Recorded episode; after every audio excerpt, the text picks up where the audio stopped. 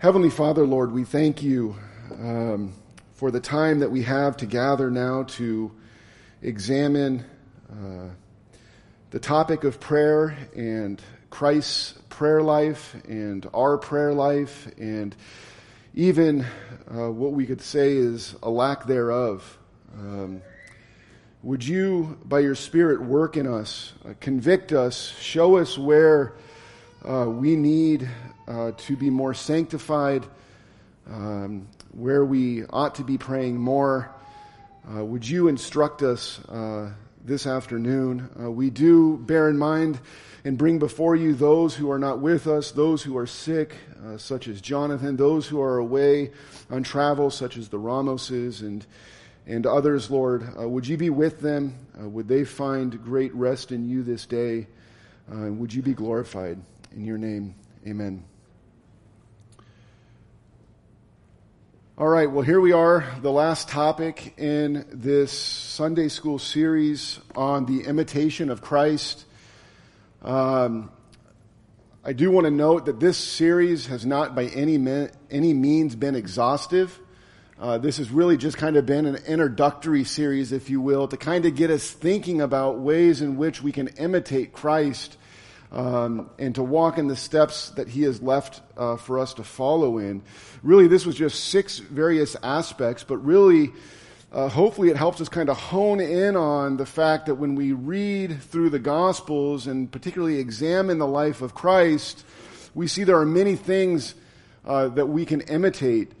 Um, you know, there's patience, there's gentleness, there's forgiveness, all things that we didn't touch on um, but certainly likely fall in some form or fashion under these six headings, if you will. But um, yeah, that's kind of what we've uh, essentially walked through. And so now this final topic is, as you have heard, the imitation of Christ's prayer life.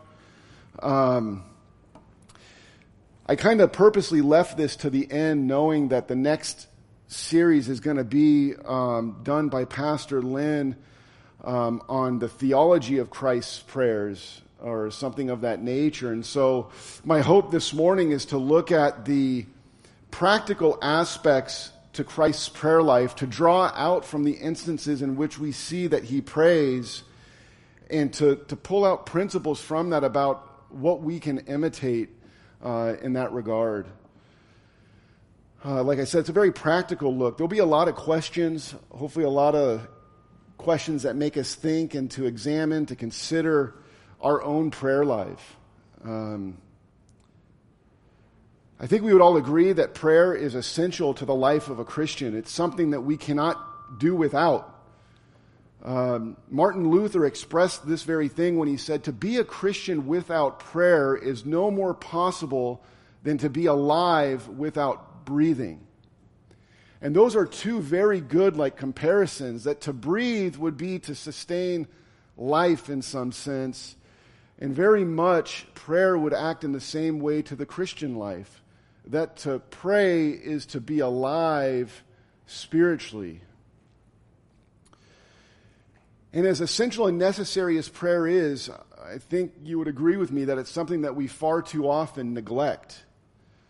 It's something that unfortunately becomes kind of an afterthought or a last ditch effort after we've done everything that we think we can do, and now it's like, oh, now I'll go pray.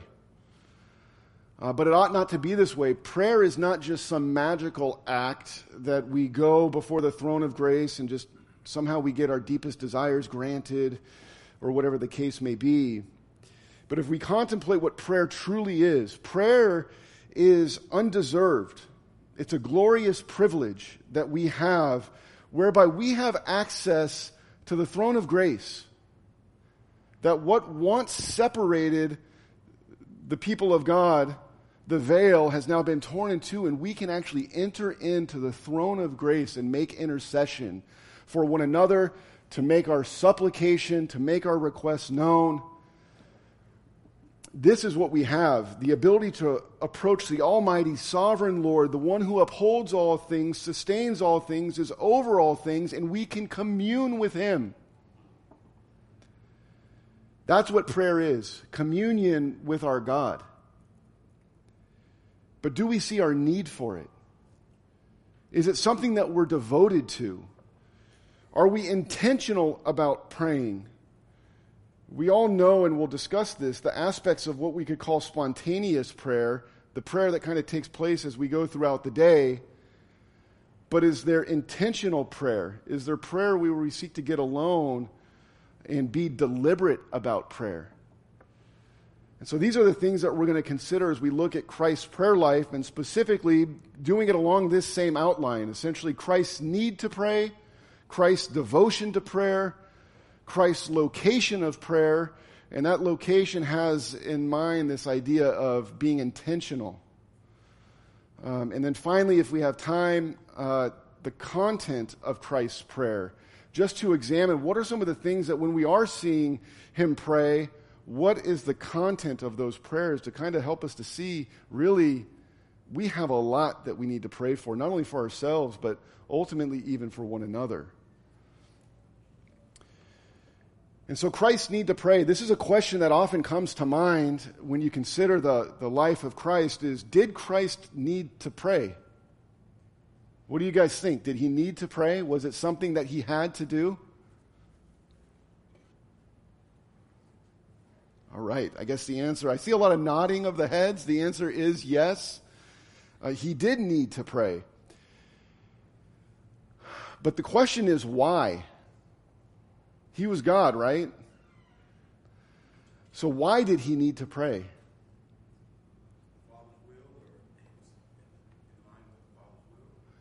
Well, to pray for the Father's will to be done, we certainly see that. But as much as he was fully God, yeah, go ahead. Yeah, in some sense, there was, there was a setting an example for us. There's no doubt about that. But that wasn't like the supreme reason, I don't think. I think that that kind of flows from the fact that he did it. But as much as, go ahead. What's that? Yeah. I think there was a communion with the Father. He communed continually with the Father. Did you have your hand up?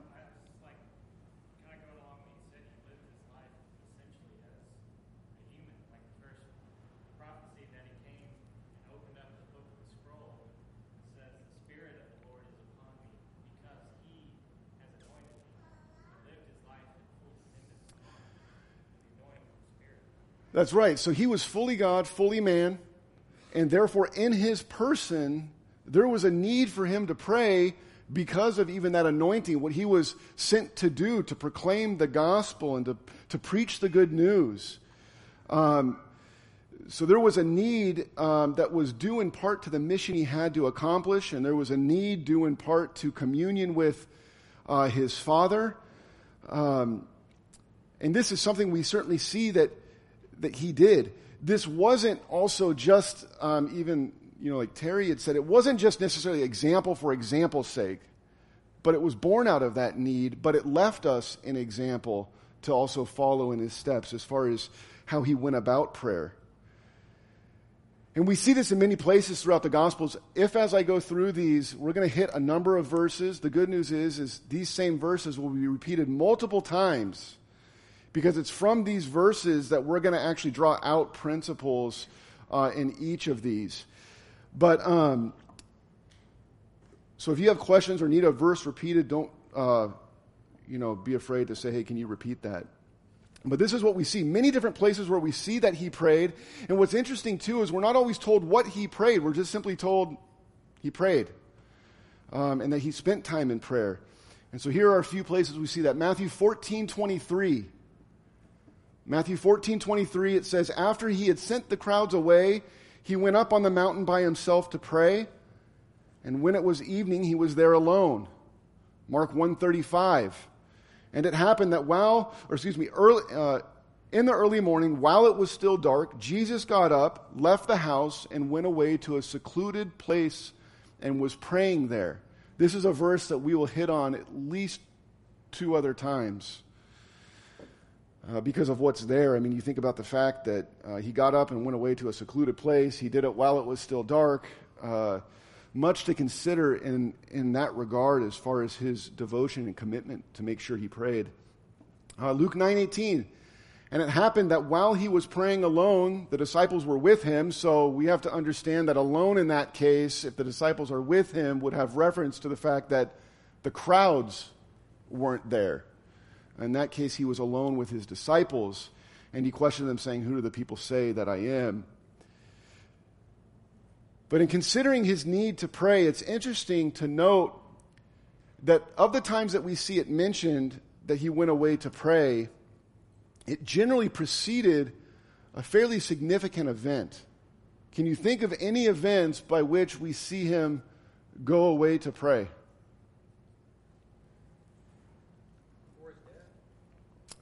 Yeah, in the garden, right?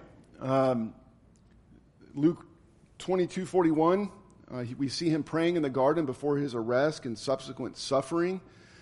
Um, it says there, and he withdrew from them about a stone's throw and knelt down and began to pray. Any others that you can think of? That's right, the transfiguration. That uh, that would be uh, Luke nine twenty eight. Um, some eight days after these sayings, he took along Peter and John and James and went up on the mountain to pray. And if you remember, it was actually as he was praying that he was transfigured before them. Any others? Mm. Yeah, I have like the one right before that, essentially, like at his baptism that as the Spirit is descending before he's actually led away to go in and to be tempted, that we see him praying. Luke 3:21. Now when all the people were baptized, Jesus was also baptized, and while he was praying, heaven was opened. And his baptism, that event is obviously significant enough, but this was an instance in which it was shortly thereafter that he was led into the wilderness to be tempted. And then the final one that I have is the choosing of his disciples. Uh, Luke 6 12, um, we read, It was at this time that he went off to the mountain to pray. And then notice the additional detail that we're told. And he spent the whole night in prayer. So the question that comes to mind is like, well, does that mean that like we imitate and we have to spend a whole night in prayer and so forth?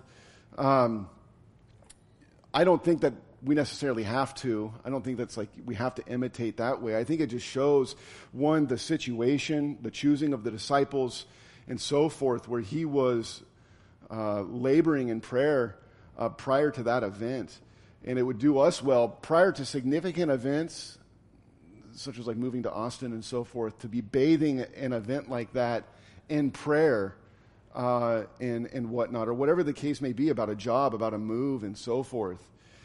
And that's what this ultimately leads to is Christ wasn't beset with any sinfulness. And yet there was a need for him to pray. So naturally, like if we think about ourselves, it's we have tons of sinfulness. We don't have all wisdom in, in the fullest sense.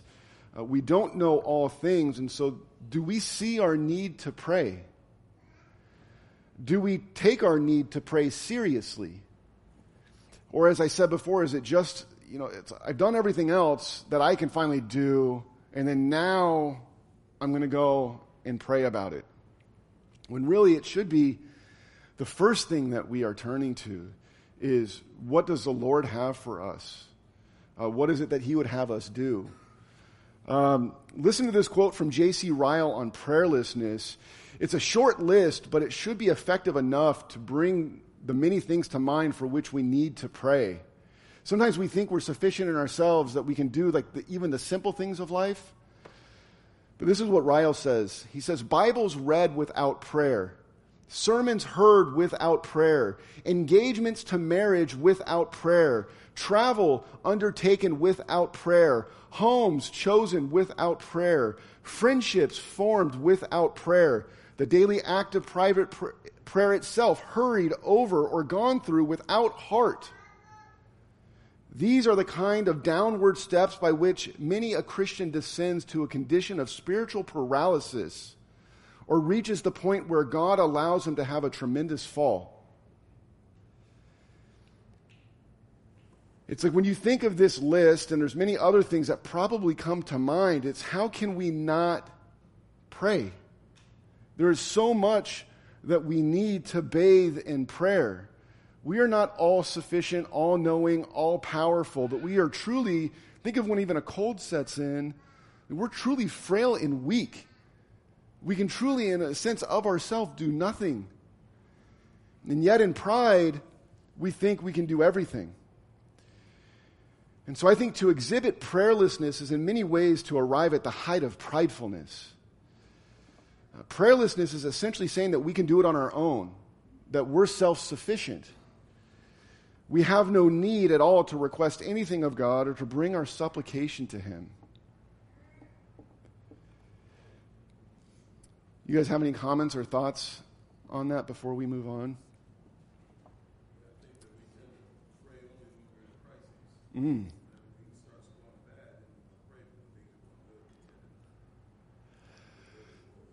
Yeah, that's right. When we'll look a little bit later at the content of um, Christ's prayers, one of the things we see, I guess I'll get to it now, I suppose, but one of the things we see is Christ praying for the Father to be glorified. And even if you look at the Lord's Prayer, the instruction on how we ought to pray, it's praying, Hallowed be thy name, that he would show himself forth in all of his glory. Prayer isn't just so we can make requests before the Lord of things that we think we need or things that we want or whatever the case may be. Or, like you said, we're in a very bad, tight situation, and now, well, things were good, so I didn't need to pray, and now I need to pray. But much of prayer is also to be communing with Him and to be praising Him for the fact that things are going well for the fact there hasn't been calamity uh, and so forth. Was that a hand? Okay.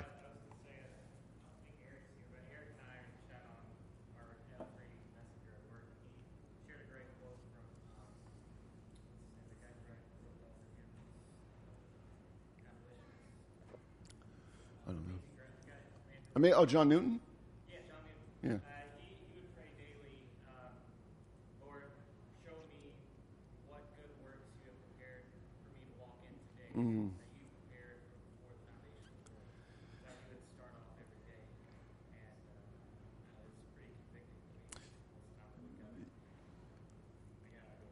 Yeah, it's how quick do we say, oh, I got to get ready? Instead of getting up early to pray, like we see that Christ did in his devotion to prayer, which we'll get to in a minute, we tend to sleep in or take the extra time that we have to uh, what we think will refresh us versus actually doing what would truly refresh us, what would truly um, prepare us for the day. We think we need more sleep, not more prayer. Um, and so, in, in addition to his need to pray, Christ demonstrated a devotion to prayer. Um, consider the fact that Christ experienced, except for sin, the things that we experience. Um, what does that mean? Well, he knew what it meant to be busy. He lived a very busy life. If you consider really what he was doing and all of the ministry that he had done to preach the gospel, and he was healing and performing miracles, and then how did he get town to town? That's right. There wasn't hop in a car and I'm going to drive down the tollway and be there and then, right? It was walking town to town, then ministering, sometimes long into the evening. And so he would get tired and he would even be fatigued. Like we even read at the woman at the well. What's that? That's right. And so his days were not days of leisure, uh, ease, or comfort, but they were hard. They were often riddled with uh, confrontation and even people seeking to take his life. If you remember the times where they wanted to throw him off a cliff. So he did not have what was an easy life. He truly was busy. We tend to think we're busy, but then oftentimes, if we truly examine what we're doing with our time between scrolling through the phone, through the internet, clicking through the channels, or whatever the case may be, we're not as busy as we think we are. And yet, what do we see with Christ? We see that he was devoted to prayer. He didn't allow his time of prayer to be diminished or to be taken over by ministry, by the needs of the people, by the fatigue of his body, but he knew what he needed. He needed to pray, he needed to commune with his Father. And it was actually something that he had to make an effort to do. How do we see that? Well, he had to adjust his schedule, as it were. I guess that's what we would say in our common day. Is that he had to adjust his schedule whether it was early in the morning while it was still dark, up on a mountain in seclusion at night, and even all night, as we read. He ensured that he prayed. Right? We remember what we read in Mark 135. Do you recall the time that it was when he went away to pray? Right? We read in the early morning while it was still dark. Jesus got up, left the house, and went away to a secluded place and was praying there. It was early morning. It was still dark, and he goes to pray. Or Mark 6, 45 through 46, here we have the opposite end of the spectrum. We see that he prays at night. There in Mark 6, uh, 45 through 46, it says, Immediately Jesus made his disciples get in the boat and go ahead of them to the other side of Bethsaida while he himself was sending the crowd away, after bidding them farewell, he left for the mountain to pray. I'll remind you to go to the mountain to pray. We all know all the orology that Emilio throws out and so forth. We're not going to get into that. But if you just think about the practical aspects of having ministered all day, and then like he climbs a mountain to go pray. So you know, he's not just going climbing stairs to get to your bedroom and into your closet if you wanted to, if that's where you pray or whatever the case may be. He climbed a mountain after all day of ministry to ensure that he prayed.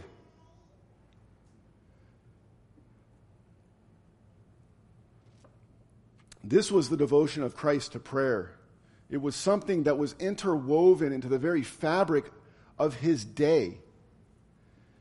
In some sense, it's as, as if his day wasn't complete unless he had spent time in prayer with his father. Thinking of, if you think of when Christ's parents were looking for him when he was a child, where was he?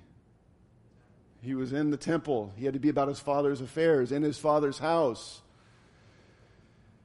He desired to be with his father in communion. That's what his focus was he didn't allow the ministry and the people clamoring after him and so forth to shield what was truly necessary and to distract from that. So, given the fact that we see that Christ rose early to pray and that he prayed at night, even all night, what does this cause us to consider as it relates to our devotion to prayer? We're going to go through a number of practical questions. I don't even know, I didn't even count them, but they're things, questions that came to mind. There's three sets of questions I have that have to really do with tiredness, weariness, fatigue, have to do with time, and have to do with consistency and persistence in prayer. But we have to first understand what is it to be devoted to prayer? What do you guys think devotion to prayer means?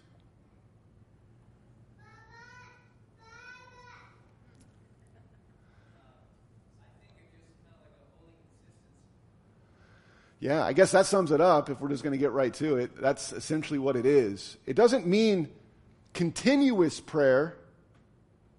Right? Continuous prayer would be what? Unceasing prayer. Where like literally like you wake up and it's like all you're doing is praying morning to night, night to morning. That's not something that's necessarily realistic in the fullest sense of what that would convey. There are many times where we go through the day, we're not praying in that same way. Even when we consider 1 Thessalonians 5, where we're told, you know, to pray without ceasing, that is not conveying like this continual aspect of prayer. It really actually conveys what we see in Luke 18, 1 through 8, in that parable that he gives about the fact that they ought to pray at all times. We'll look at it here shortly, but it's actually conveying the idea of consistency and persistence in prayer. There's, it's, a, it's a habit that we have to pray. That's what it is to be devoted to prayer. It doesn't always mean like that's every minute of every waking hour and so forth that we're on our knees. We probably should be in some sense, but we also have things to do, and the Lord's aware of that, and He's given us a work to do, and so forth. And so, there's an aspect in which I think that as we go through our day, we should have a mindset of continual communion with our Lord and aware of, even as you prayed, or I prayed, as you mentioned, you know, the who do you have for me to meet with? Who am I speaking to today? What is it that you have me to do this day that I need to be aware of? Did you have a Yeah, so he, he, what's that? Not even the command of the king at the time to not pray. That was his devotion to prayer. I think that's a fair, uh, fair point. But we see this devotion to prayer mentioned in Scripture multiple times.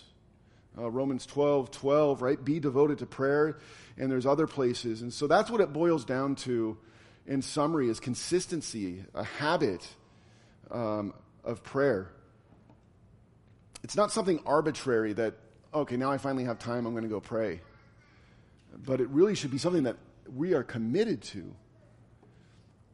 So here are the questions. First, on tiredness, weariness, and fatigue. We certainly all know the impacts of being tired. We had a long day at work, especially if it's shifts are changing. We have a number of people in the body that deal with that. Um, it could be extreme manual labor. We know all the issues um, that we can be tired after work at, at, or after a long day in the home with the kids. Uh, we also know the emotions that we are beset with. Our emotions are fickle.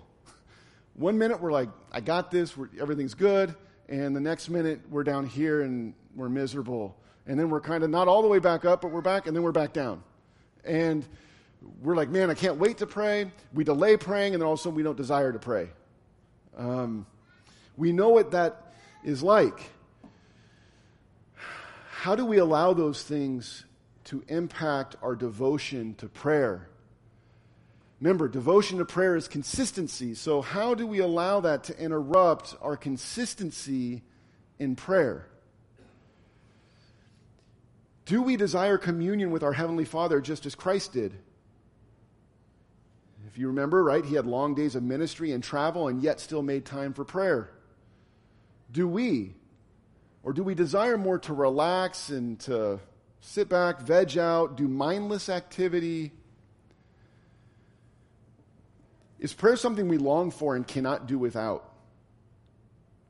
Just like, in some sense, like our day wouldn't be complete unless we had met before the throne of grace with our Heavenly Father.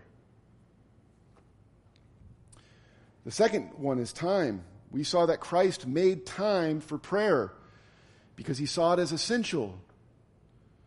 He didn't allow the busyness of the day to crowd out prayer. He adjusted his day. He got up early or he prayed late at night. Are we willing to get up earlier if need be? While it's still dark potentially? Too often, what's happening is we say we have a really busy day ahead, and so we need to get more sleep to make sure we are refreshed and ready to go.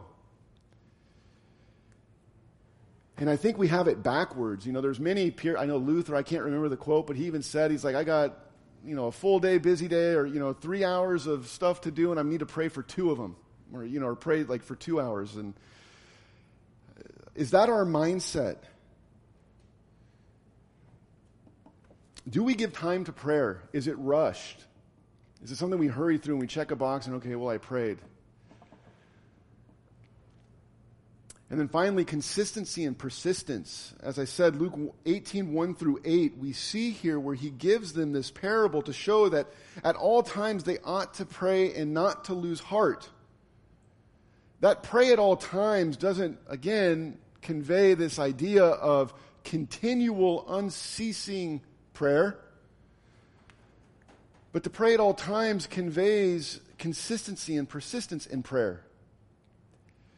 Um, and that's what we see in the parable, right? Like we have this unjust judge, and the lady keeps going before him persistently, consistently, to where finally he grants what she is asking. Uh, I'm trying to think of where we are time wise. It's 208. Um, in this passage, I'll skip reading the passage, but I would recommend if you want to read it, like I said, it's Luke 18 1 through 8. But one commentator states in regards to this passage prayer is beset with opposition and discouragement. Pleas for justice go unheard, answers are delayed, people cry out day and night. Prayer is not a parlor exercise, perfunctory and tidy. It is an existential battle, ongoing and ever present. Hope against hope, as Paul would characterize Abraham's desperate prayer for his son, imploring God for the realization of his kingdom on earth as it is in heaven. It is through prayer that we fight the spiritual battle that we are all in. Are we cognizantly aware that we are in a spiritual battle? And it's a shame that we are so willing to not pray.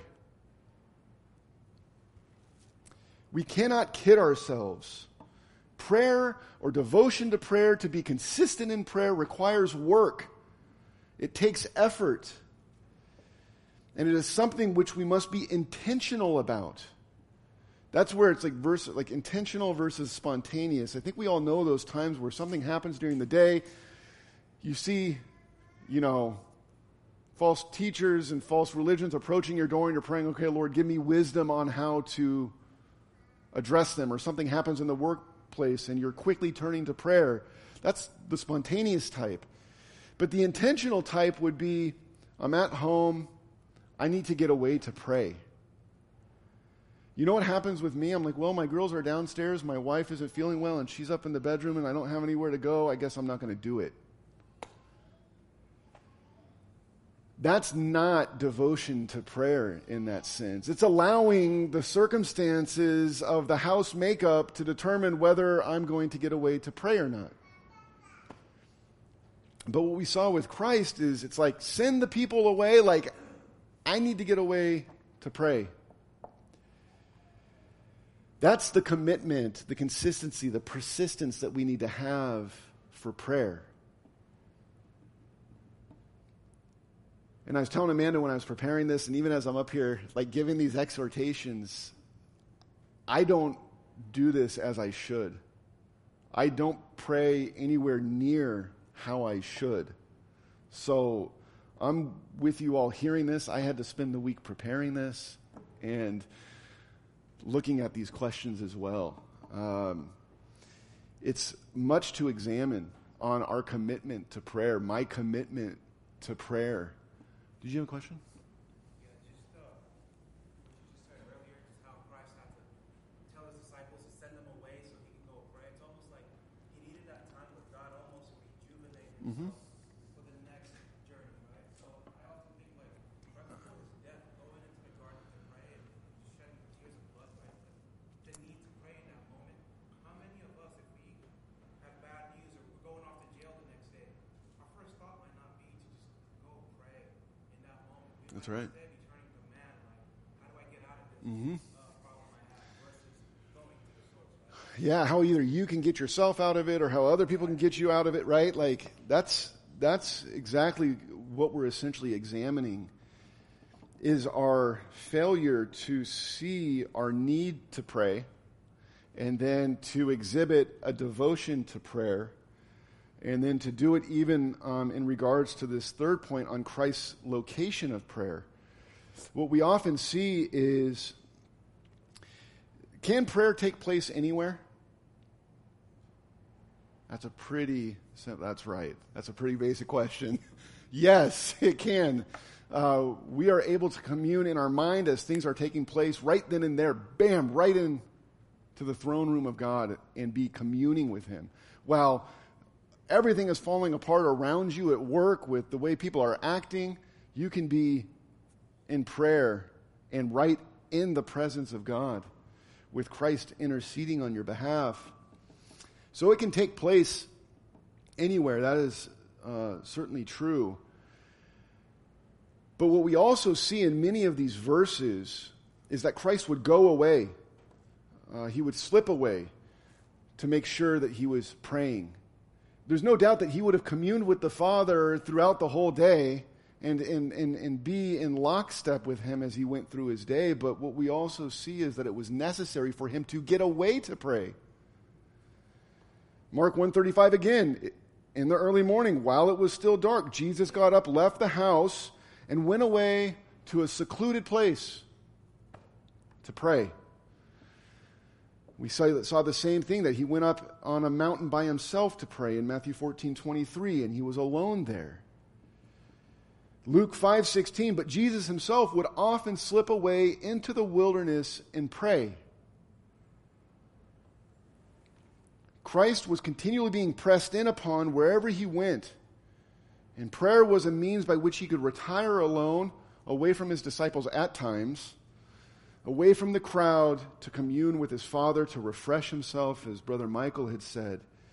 One commentator states this despite all the activity essentially going on around Christ and the people that wanted to take him and then, uh, you know, uh, raise him up to be uh, a leader, like politically, Jesus is portrayed as seeking time with God rather than fanning his fame. It's like, send the people away. I'm not about what you want to do with me, I'm about my Father's work. And so, this is a very simple, straightforward principle to be gleaned from his prayer life. But are we intentional about our time of prayer? Do we get away to secluded places to make sure we pray? To be alone with him? And sometimes that looks like my wife and I and others, Jai and Ginny, were talking about this last night. Sometimes it's not even like words that are being said. You are just in a prayerful mindset, in the presence of God, allowing Him to search you, to examine you. Luther said, I think it was something like the fewer the words, like the better the prayer, something along those lines. And what that is ultimately conveying is it's not just saying and saying and saying, and like the longer the prayer, the better the prayer, or anything like that, but it's truly going before Him with genuineness, pouring out your heart, and sometimes just sitting there and allowing Him to search you, to think through the scriptures. And then something comes to mind, and you're bam, you're back, you're praying with words, and then He's searching you. we need to put away the phones, put away the computers, put away the TV, put away all the things that distract us and go before our God. I don't do that nearly as much as I should. Yeah.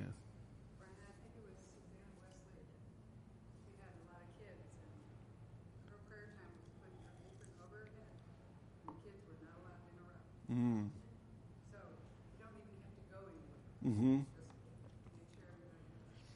Yeah, I think that's a good point. If you didn't hear, uh, Susanna Wesley would put an apron over her head, and the kids knew, don't bother. Don't bother mama. Let her, she's praying, she's busy. And in some sense, that's very good where our children even know my parents get away to pray.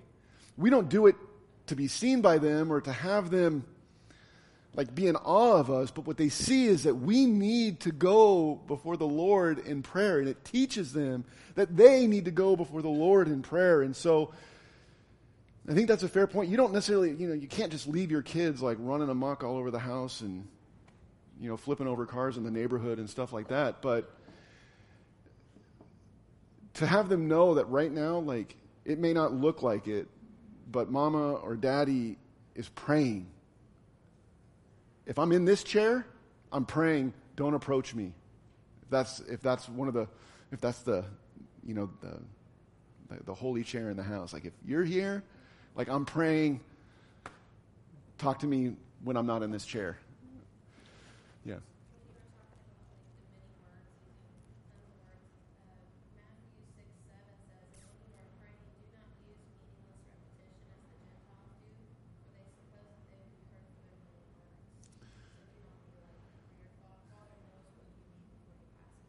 Yeah, so that's true. They were doing it to be seen by people, and they were thought to be religious by the words that they were using and how long their prayers were. That doesn't mean, I want to be clear, that doesn't mean that we can't go and spend two hours in prayer and just be pouring out our heart. It ultimately comes down to our motive, and I would tend to think that if we are truly secluded, nobody's seeing us, there's not that motive to be saying a bunch of things, but you're truly just communing with the Lord. And so long prayers are okay. Um, I would even encourage them. Um, sometimes it takes a bit to actually get into prayer. How many times do we go pray where it's like the first bit is like just battling? Why is it that, you know, I think Jai was even saying last night, it's like we can sit and talk to each other, no problem, for hours. We can talk basketball, talk whatever. And then we say, well, I'm going to go pray. And it's all of a sudden like we're yawning, we're tired, we fall asleep in the first three minutes.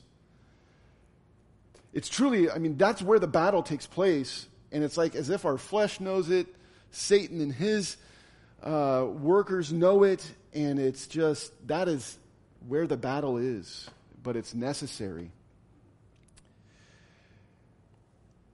And finally, the content of Christ's prayer. Quite simply, uh, we're not going to go into any like depth on this, but just to look at various things that Christ prayed for. We looked at a number of them, even in Ryle's quote about, you know, not buying a house without prayer, and not forming a strong friendship without prayer, and not taking a job without prayer, and so forth. But here are some of the things that we see Christ pray for. John 17 we see him pray that the Father would be glorified, right? Verse 1 Father, the hour has come. Glorify your Son, that your Son would glorify you. We see him pray for preservation of the saints, uh, namely that they'd be kept, that they'd be preserved. Verse 11 Christ will no longer be with them physically in this world, and so he asks the Father to keep them. He says, Holy Father, keep in your name the name which you have given me, or keep them in your name, the name which you have given me, that they may be one even as we are one. So that also points out he prays for our unity. We looked at that last week. Uh, that's in verse 11, verses 20 through 23. Uh, verses 17 through 19 in that same chapter, we see him pray for sanctification. Sanctify them in the truth. Your word is truth. As you sent me into the world, I have also sent them into the world. For their sakes I sanctify myself, that they themselves also may be sanctified in truth. Eternal, eternal dwelling with him.